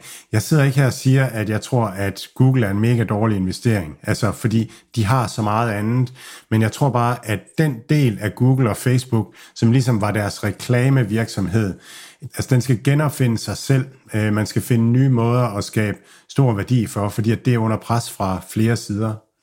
Jeg synes også, det er rigtig spændende det her med, at, at der bliver ligesom lagt flere forskellige ting. Der er ikke noget, der står alene. Der føler jeg lidt for eksempel, at Google, de her ads, de står lidt alene, så når jeg åbner en side, jeg er med på, at den så bringer reklamer fra, hvad jeg tidligere har søgt, og det samme kommer op på YouTube og sådan nogle ting. Men der skynder man sig bare at klikke, fordi det er et eller andet sted, det er det samme. Det er et kort videoklip af noget reklame, som alligevel ikke fastholder. Eller også er det en reklame ude i siden, hvor, hvor, hvor når Mads taler om det her, jamen så, så bliver man hele tiden sådan øh, prikket på ryggen af, af det samme produkt for forskellige ting. Når man er på Instagram og ser den der random søgefunktion, så kommer der noget op om det. Jamen så er der som med computeren, så er der noget, der er kommet op, øh, op omkring det, og sådan nogle ting, så det giver rigtig god mening, det der med, at at, det er fra flere forskellige vinkler, som, som man egentlig sådan mere intelligent bliver prikket på ryggen og bliver mindet om, hov, du skal købe den her Pepsi-Cola i stedet for, fordi at, at øh, jamen det, det vil forbrugeren gerne have til, eller de har lavet en, en kampagne, som kan have dig til at købe den her. Så, øh, så det er virkelig blevet intelligent og en, og en helt ny måde at gøre det på, og det er, det er selvfølgelig sådan både lidt skræmmende, men også øh, mega fascinerende. Ja, mega spændende. Vi skal i gang med nogle regnskaber, øhm, og øhm, Lad os starte i, uh, i Snap. Ja, ja, lige præcis. Og Snap er jo, er jo et godt eksempel på det her med, at vi har en platform, øh, men, øh, men, øh, men platformen er ikke det, der gør det mere øh, på samme måde. Øh, så, så deres, øh, deres usage, deres, de eyeball hours, de har, øh, er ikke relativt lige så meget værd som... Øh, som, fordi at, at der kommer mange eyeball hours andre steder, og øh, eyeball hours med, med høj engagement, så mangler de i høj grad øh, first party data. Altså de, de, de ved ikke, hvad deres kunder køber i samme grad, som, øh, som, en, øh, som DoorDash gør, øh, når de lægger deres reklamer ud. Øh, så, øh, så de er under pres, og jeg synes bare, det er det, man kan, det er det, man kan fornemme. Når man så hører deres earnings call, så øh, bliver de spurgt til det her med reklame, hvordan, hvordan de vil holde værdien høj for, for de folk, der reklamerer på deres platform. Og der er ikke, øh, der er ikke, der er ikke sådan et svar. Altså det er sådan, det arbejder vi med, og det føler vi, vi er godt i gang med, og alt det der. Altså alt det snak, vi hører her op til valget, også fra politikerne. Øh, så, så man bliver, jeg synes, man, man bliver, hvis jeg var aktionær, så vil jeg være bekymret for, hvordan, altså, hvordan, hvordan kan de løse det her, hvordan, hvad er deres langsigtede konkurrencemæssige fordel i forhold til alle de andre platforme, øh, og, og, og i forhold til alle de andre, som tilbyder reklamer øh, osv. Øh, de taler om, at de bygger på den lange bane, at de bygger community, og de fokuserer på augmented reality. Og så er det det der med, hvis man så vil være en platform for augmented reality, og så kigger man, så kigger man på Unity, ja, nej, så, jo, man kigger, Unity kigger man også på, man kigger også på Meta, som, som pløjer så mange milliarder dollars ind i det der, ikke også? Og så kigger man også på, at, at lige pludselig har, øhm, har Nvidia også, øh, også meldt sig på den bane, øh, som, som nogen, der gerne vil lave, de har deres Omniverse øh, øh, vision. Så, øh, så som platform har jeg svært ved at se, at Snapchat rigtig har musklerne til at, at drive det teknologisk bedre og, og længere end, end de store spillere, så jeg synes, de, jeg synes, de står et træls sted på lang sigt øh, på alle måder hvis man sådan kigger lidt isoleret, vi snakker også om det lige nu gik før her, et af de her øh, key nøgletal, øh, antal daglige brugere, 363 millioner. Øh, det er det højeste og en pæn stigning i forhold til sidste kvartal. Øhm, det, er jo, det er jo flotte tal og lyder helt vildt. Øhm, jeg jeg, jeg er enig langt hen ad vejen, men altså, hvis, og de så ud at reducere deres guidance for Q4 og også for 2023, og det er selvfølgelig det, som, som investorerne ikke, ikke kan lide at høre, og, og derfor så skal den også en tur i, i, i hullet. Men altså, øh, vi er næsten ned omkring ja, lige under 30 procent her i, øh, i eftermarkedet i går og ligger til, til åbning laver. Det er jo godt nok også voldsomt i forhold til, at som du siger, de står et dårligt sted isoleret set, så kan jeg ikke få øje på, at regnskabet skal, skal koste en tredjedel af virksomheden på baggrund af det her. Men det er jo bare ind i en trend af dårligt surt marked, ned øh, forventninger, den her øh, businessplan, som, som måske står og vakler lidt. Ikke? Og det er selvfølgelig også noget, som, øh, som igen øh, ryster lidt øh, i, i, i meta-aktien, som også øh, følger med ned, og, og mig bekendt også Pinterest tog også øh, et, et, et baggrund af det her med, at jamen, hvis de også nu kommer ned med, med lidt dårligere guidance fremadrettet, og, og hvad er deres plan, og hvilke ben står de på, og sådan nogle ting, så er det, det er det er et sted lige i øjeblikket, men øh, det ser hårdt ud. Det er hårdt at være snart Snapper-aktionær ligner øh, lige omkring 30 procent ned her til, til åbning. Ja, men, og hvis vi skal komme med et eksempel, så, så nu talte masse om den her forretningsmodel med, at en virksomhed kontakter Dream Influencers, og så, øh, og så sørger Dream Influencers for, at, at øh, deres influencer, de laver nogle opslag øh, på forskellige medier øh, med, med virksomhedens øh, varer på. Det er jo en platform i sig selv, så nu er det ikke mere Snapchat, der sælger øh, reklameslottet til, øh, til, øh, til virksomheden. Nu, er det bare, nu, nu leverer Snapchat bare gratis, at den her influencer lægger sit indhold med reklamer for, for, for den her surfbrætsvirksomhed, eller hvad det nu kan være, op på nettet. Så, så man er lige pludselig bare reduceret til bare at være, være en, der leverer gratis, øh, gratis øh, platform. Det, det er nemt. Lad os lige komme over til øh, Netflix. Det så vel egentlig sådan i runde, runde tal, øh, runde træskuld hængte meget positivt ud, Mads. Ja, og det, det, som, det, som jeg synes lød godt ved Netflix, det var, at det lyder til, at deres reklamer har fået en running start. Øhm, de, øh, de starter her i november med deres nye øh, abonnementstier for, for reklamer øh, i USA. Øhm, og øh, og de, de fortæller om, at der er stor interesse øh, for at få reklamer på. Den, den, deres pris på reklamer, det tal, der hedder øh, CPM, cost per mil, øh, den er to til tre gange den, der er på øh, Connected TV. Og det er ikke fordi, at Netflix har særlig meget data og kan targetere særlig meget. Det er de meget åbne om, at, at de har slet ikke den der muskel op at køre endnu på nogen måde. Så det, det bliver bare lidt af Flow TV, at man smider reklamerne på. Men interessen er bare stor, fordi det har været et medie, man ikke har haft adgang til før. Øh, og, øh, og, og de har jo en masse ikoniske shows og sådan noget, som, som bare tror, at, at dem vil brands gerne op og ligge på. Så, så det lyder øh, rigtig godt. Så synes jeg, der var et spændende tal i, øh, i, i deres earnings call. De blev spurgt til det her med, hvor, hvor, hvor, hvor gode er de til at bygge shows og, og film og sådan noget fremadrettet.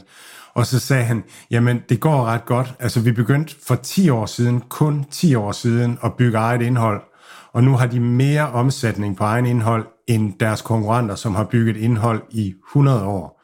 Altså, så, så de har virkelig formået at kunne lave indhold og så videre. Og det er jo det, er jo det som, som jeg siger, at, at, at grunden til, at jeg synes, Netflix er, er, er en mindre oplagt investering, det er, at Netflix' succes som investering, den afhænger af, om de er bedre eller dårligere til at producere indhold end konkurrenterne fremadrettet. Det synes jeg er svært at, at vurdere. Men, øh, men indtil nu har de, har de gjort det godt. Med hensyn til økonomien, så omsætter de for øh, 7,9 milliarder i omsætning, det er op med 6 procent. Og det, det markedet tog godt imod, det var, at deres brugertal steg med 2,41 millioner. Det er første gang i et stykke tid. Nu går de væk fra at lægge så meget vægt på øh, brugertal og går mere over til økonomien, fordi det bliver meget mere blendet. En bruger i Indien er ikke det samme værd som en bruger i øh, USA, og nu øh, kommer der også reklameindtægter på og sådan nogle ting, så, så de vil gerne til at fokusere mere på, på omsætningen. Det tal, jeg tror, man skal fokusere rigtig meget på som investor, det er frit cashflow øh, fremadrettet. Øh, fordi øh, regnskabsmæssigt, så afskriver de deres produktioner over nogle år, men indtægtsmæssigt, der, der kommer deres produktioner ikke til at give indtægter øh, over mange år. Altså for eksempel Stranger Things-serien. Øh, når de afskriver den over et par år, altså indtægterne kommer nu. Så det vil sige, at og det, det afspejles bedst i frit cashflow, så, så det skal være positivt. Og det var også positivt øh, nu her. De her har 700 millioner dollars cirka i frit cashflow de sidste 12 måneder. Men, men det er det tal, der bliver det, det vigtige at følge. Og Tesla, de var også øh, i gang. I øh, tirsdags kom deres regnskab. Øh, jeg kan lige sådan nævne lidt om, de misser en lille smule på toppen, den her batteriproduktion. Det er lidt sådan en, en dirrende hovedpine. Så har vi den klassiske frygt for, for Shanghai-fabrikken, lidt nedrykning. Det er fortsat en trussel. Øh, og så, øh, så de her prisstigninger, som, øh, som forbrugerne egentlig har taget overraskende positivt ud, øh, taget øh, imod her det seneste stykke tid, en gennemsnits Tesla kostede 49.000 US dollar for et år siden, og nu står den øh, altså i 57.000. Man siger, det er også en, en pæn stigning på, på et år. Aktien falder også øh, 7% på, på det her regnskab, og de her bekymringer nok mere. Øh, jeg tror, jeg vil putte prædikatet et, et solidt regnskab, sådan dog uden at være, være præng, prangende på, øh, på Tesla, som, øh, som er det. Ja, det er jo også en, der er en aktie, som, som deler lidt øh, vandene her i, i universet. Det er jo heller ikke en, jeg rigtig har bidt til bold i. Jeg, jeg synes jo ikke, at det er... Jeg synes, det er en flot bil, men jeg synes, den er rædderlig inde i. Masser af Tesla-ejere, så jeg træder ham lidt over tæerne ved at, ved at sige det, og han er måske også lidt mere fan af det. Men hvad, hvad, tænk, hvad tænker du, når du, når du hører det her regnskab og ser de her tal? Jamen altså, det kan godt være, at det var lidt dårligere end forventningerne, eller et eller andet, men, men bottom line, det var, at det var et endnu et hammer stærkt regnskab. Altså deres omsætning stiger 55 procent Øhm, og så hvis man går ned og så ser på, hvad er deres øh, operative marginer, altså så, så, så slår de bilindustrien med rigtig mange længder. Øh, de har en samlet operativ margin på 17%, og på, på biler er den 28%. Øhm, og altså, så, så i overskudsgrad og sådan noget, der, der bliver de bare stærkere og stærkere. Og det er et udtryk for, at, at, at manden han er ingeniør, og at de formår simpelthen at, at effektivisere og optimere øh, deres deres værdikæde og deres produktion løbende, og det bliver bare bedre og bedre for hver, for hver gang, at deres produktionstal øh, stiger mere og mere. De har et frit cashflow på, på 3 milliarder dollars, det vil sige, at, at de får 3 milliarder dollars ind på, på, øh, på driften øh, i det her kvartal. Og for sådan at give øh, perspektiv på det tal, så er Folkevogns market cap 78 milliarder dollars. Så det vil sige, at, at Tesla skovler i løbet af de sidste 12 måneder 9 milliarder dollars ind. Det er en 8. del, 9. del af Folkevogns samlede market cap på, på aktiemarkedet. Altså så, ja, jeg, jeg synes, det virker som om, at, at, at de har vundet det her. Så fandt jeg lige et par sjove citater fra, fra Musk, øh, som jeg synes simpelthen er, er, er så sigende. For det første, så, så siger han, han sidder altid og stammer lidt, og sådan går lidt i stå i sætningerne og sådan noget, så siger han, men han synes nu, at det ser ud som om, at der er en mulighed for, at Tesla bliver mere værd end Apple og Saudi Aramco øh, til sammen øh, inden for en overskuelig fremtid. Så det er sådan rimelig bold. øhm, så siger han også, øh, so we have an incredible product portfolio. I think we've got the most exciting product portfolio of any company on earth some of which you have already heard about. Så han er også bare mester i at være, være sådan tvetydig og sådan noget, ikke også? Men, men man forventer, at der, der kommer mere. Og så om, om Fed, så siger han, at øh, nu de har, de har hævet øh, renten mere, mere, end de skal, og han tror, at, at de øh, umiddelbart kommer til at opdage, at de har taget fejl. Og kom, så han, altså, han fortæller lige hele verden om, hvad der foregår, og fortæller, altså, det er, men, men det er virkelig, virkelig en effektiv øh, virksomhed.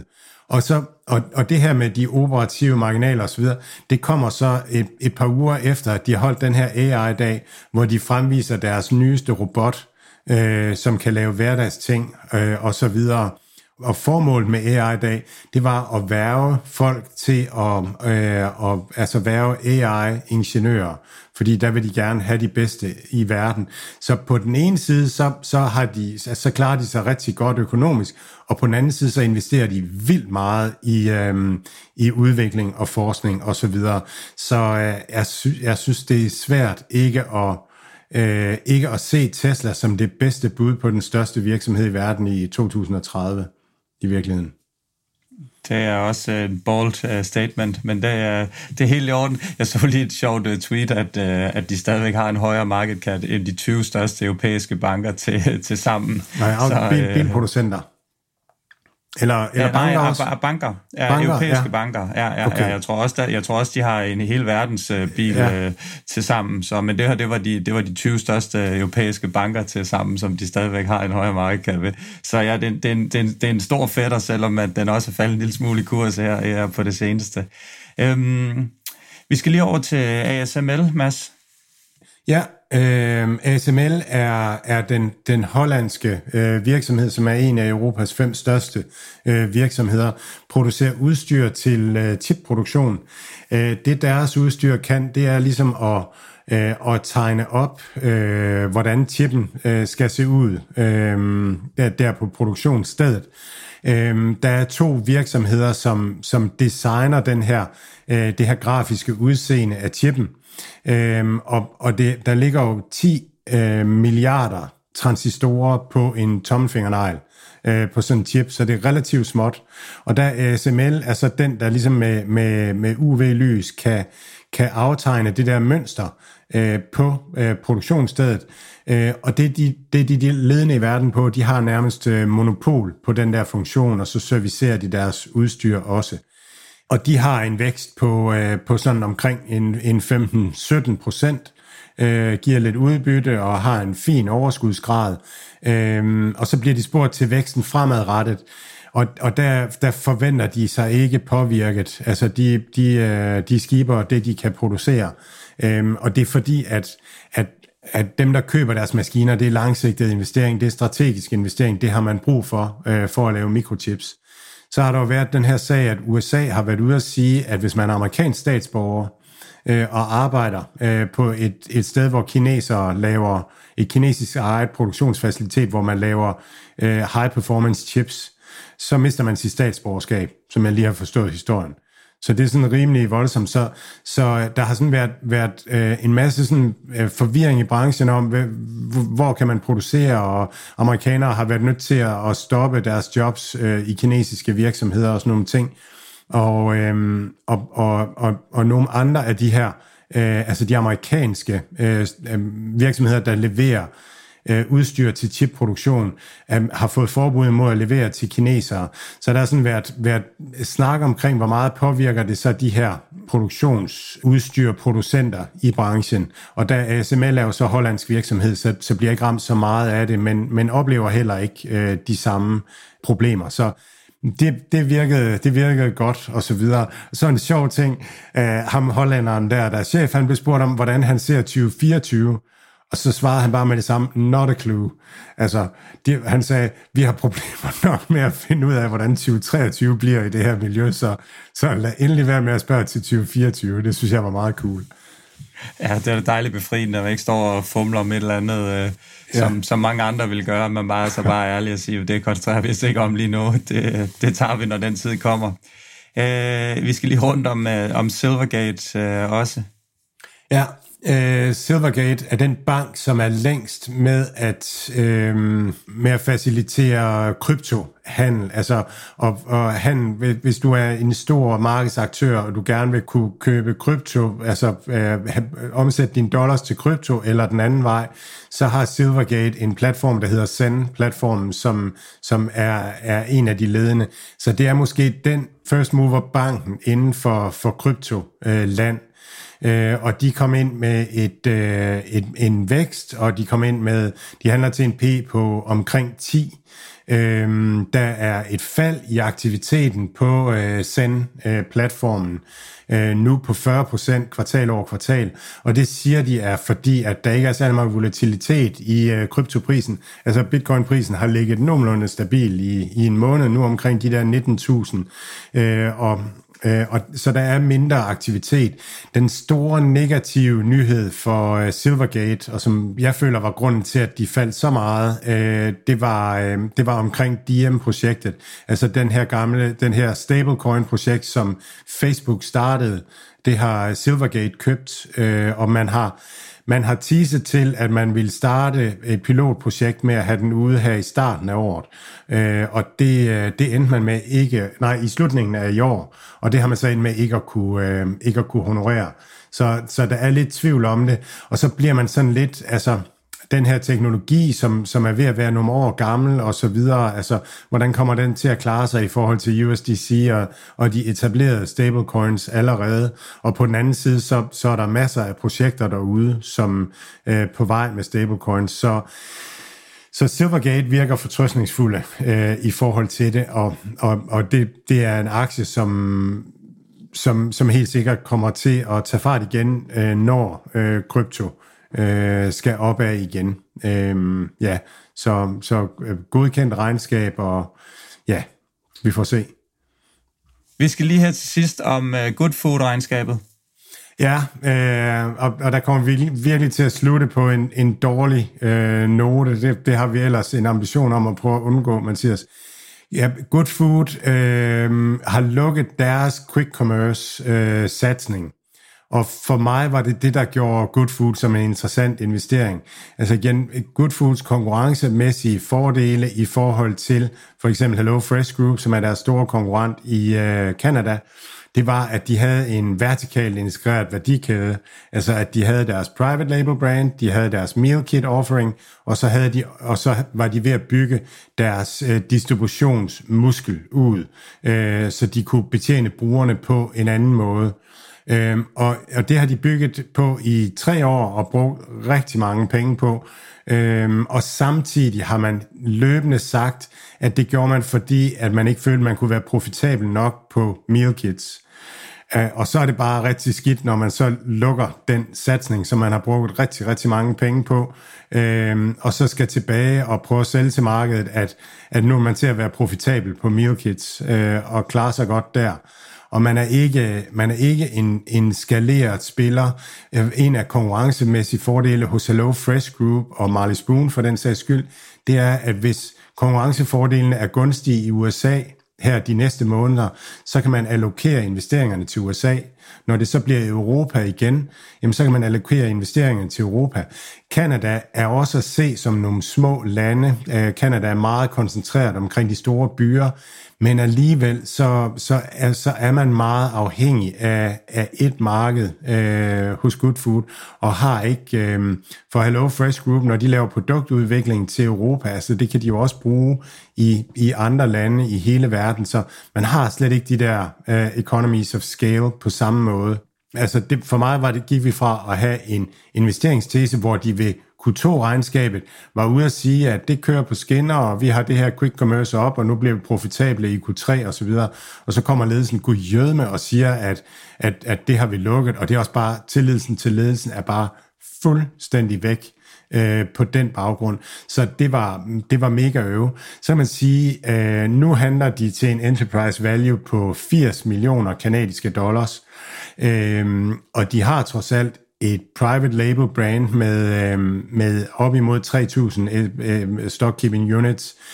De har en meal kit øh, platform kørende osv. Så, så på en eller anden måde må de, må de repræsentere en eller anden værdi. De er tæt på break-even øh, også nu, øh, og, og handler de nu til en, en EV sales på 0,25 eller sådan et eller andet. Øh, så, så jeg tænker nok, at at, man, at, at de burde være mere værd, det er i hvert fald min hypotese, end, end det, det, de handles til øh, nu.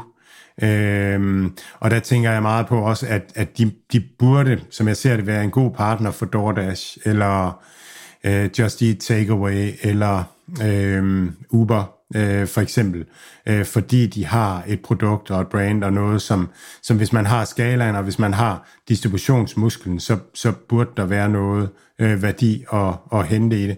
Så en knækket investeringstese, men jeg synes også, det er, er virker for billigt lige nu. Så øh, ja, træder lige varsomt, når det, når det handler om, om good food, øh, tror jeg, vi kan konkludere med, I den grad. med, det, det, ja. med det her. Ja, jeg synes ikke, man skal købe her, altså fordi det er ikke en god langsigtet investeringscase. Og man så skal, skal sælge her, det, det er nok jeg, jeg tror, man sælger lidt... Der er, lidt der er heller ikke meget, der er heller ikke meget tilbage, kan man sige, nej, at sælge, det er der sælge nej. Virkelig ikke, nej. Vi skal lige, inden vi lukker her, kan vi lige hurtigt løbe futuresne igennem, og øh, ja, der, der er rødt, rødt på undertegnet skærm desværre. Øh, S&P'en ligger nede 0,8, øh, 0,7, Dow nede 0,6, Nasdaq nede lidt over 1 procent. Øh, ja, så øh, lad os prøve at se, om vi kan kæmpe os, øh, kæmpe os i mål og kæmpe for en, øh, for at få en, en god og nogle positive nyheder, så vi kan, vi kan komme i grønt territorium på et eller andet tidspunkt fredag aften, så vi kan sidde og få en, øh, en kold fyr øh, aftensbajer med, med lidt grønt i udsigt, i stedet for øh, blodrøde tal. Det var ordene for den gang. Så er der kun tilbage at ønske øh, rigtig god weekend til alle derude. God weekend alle sammen.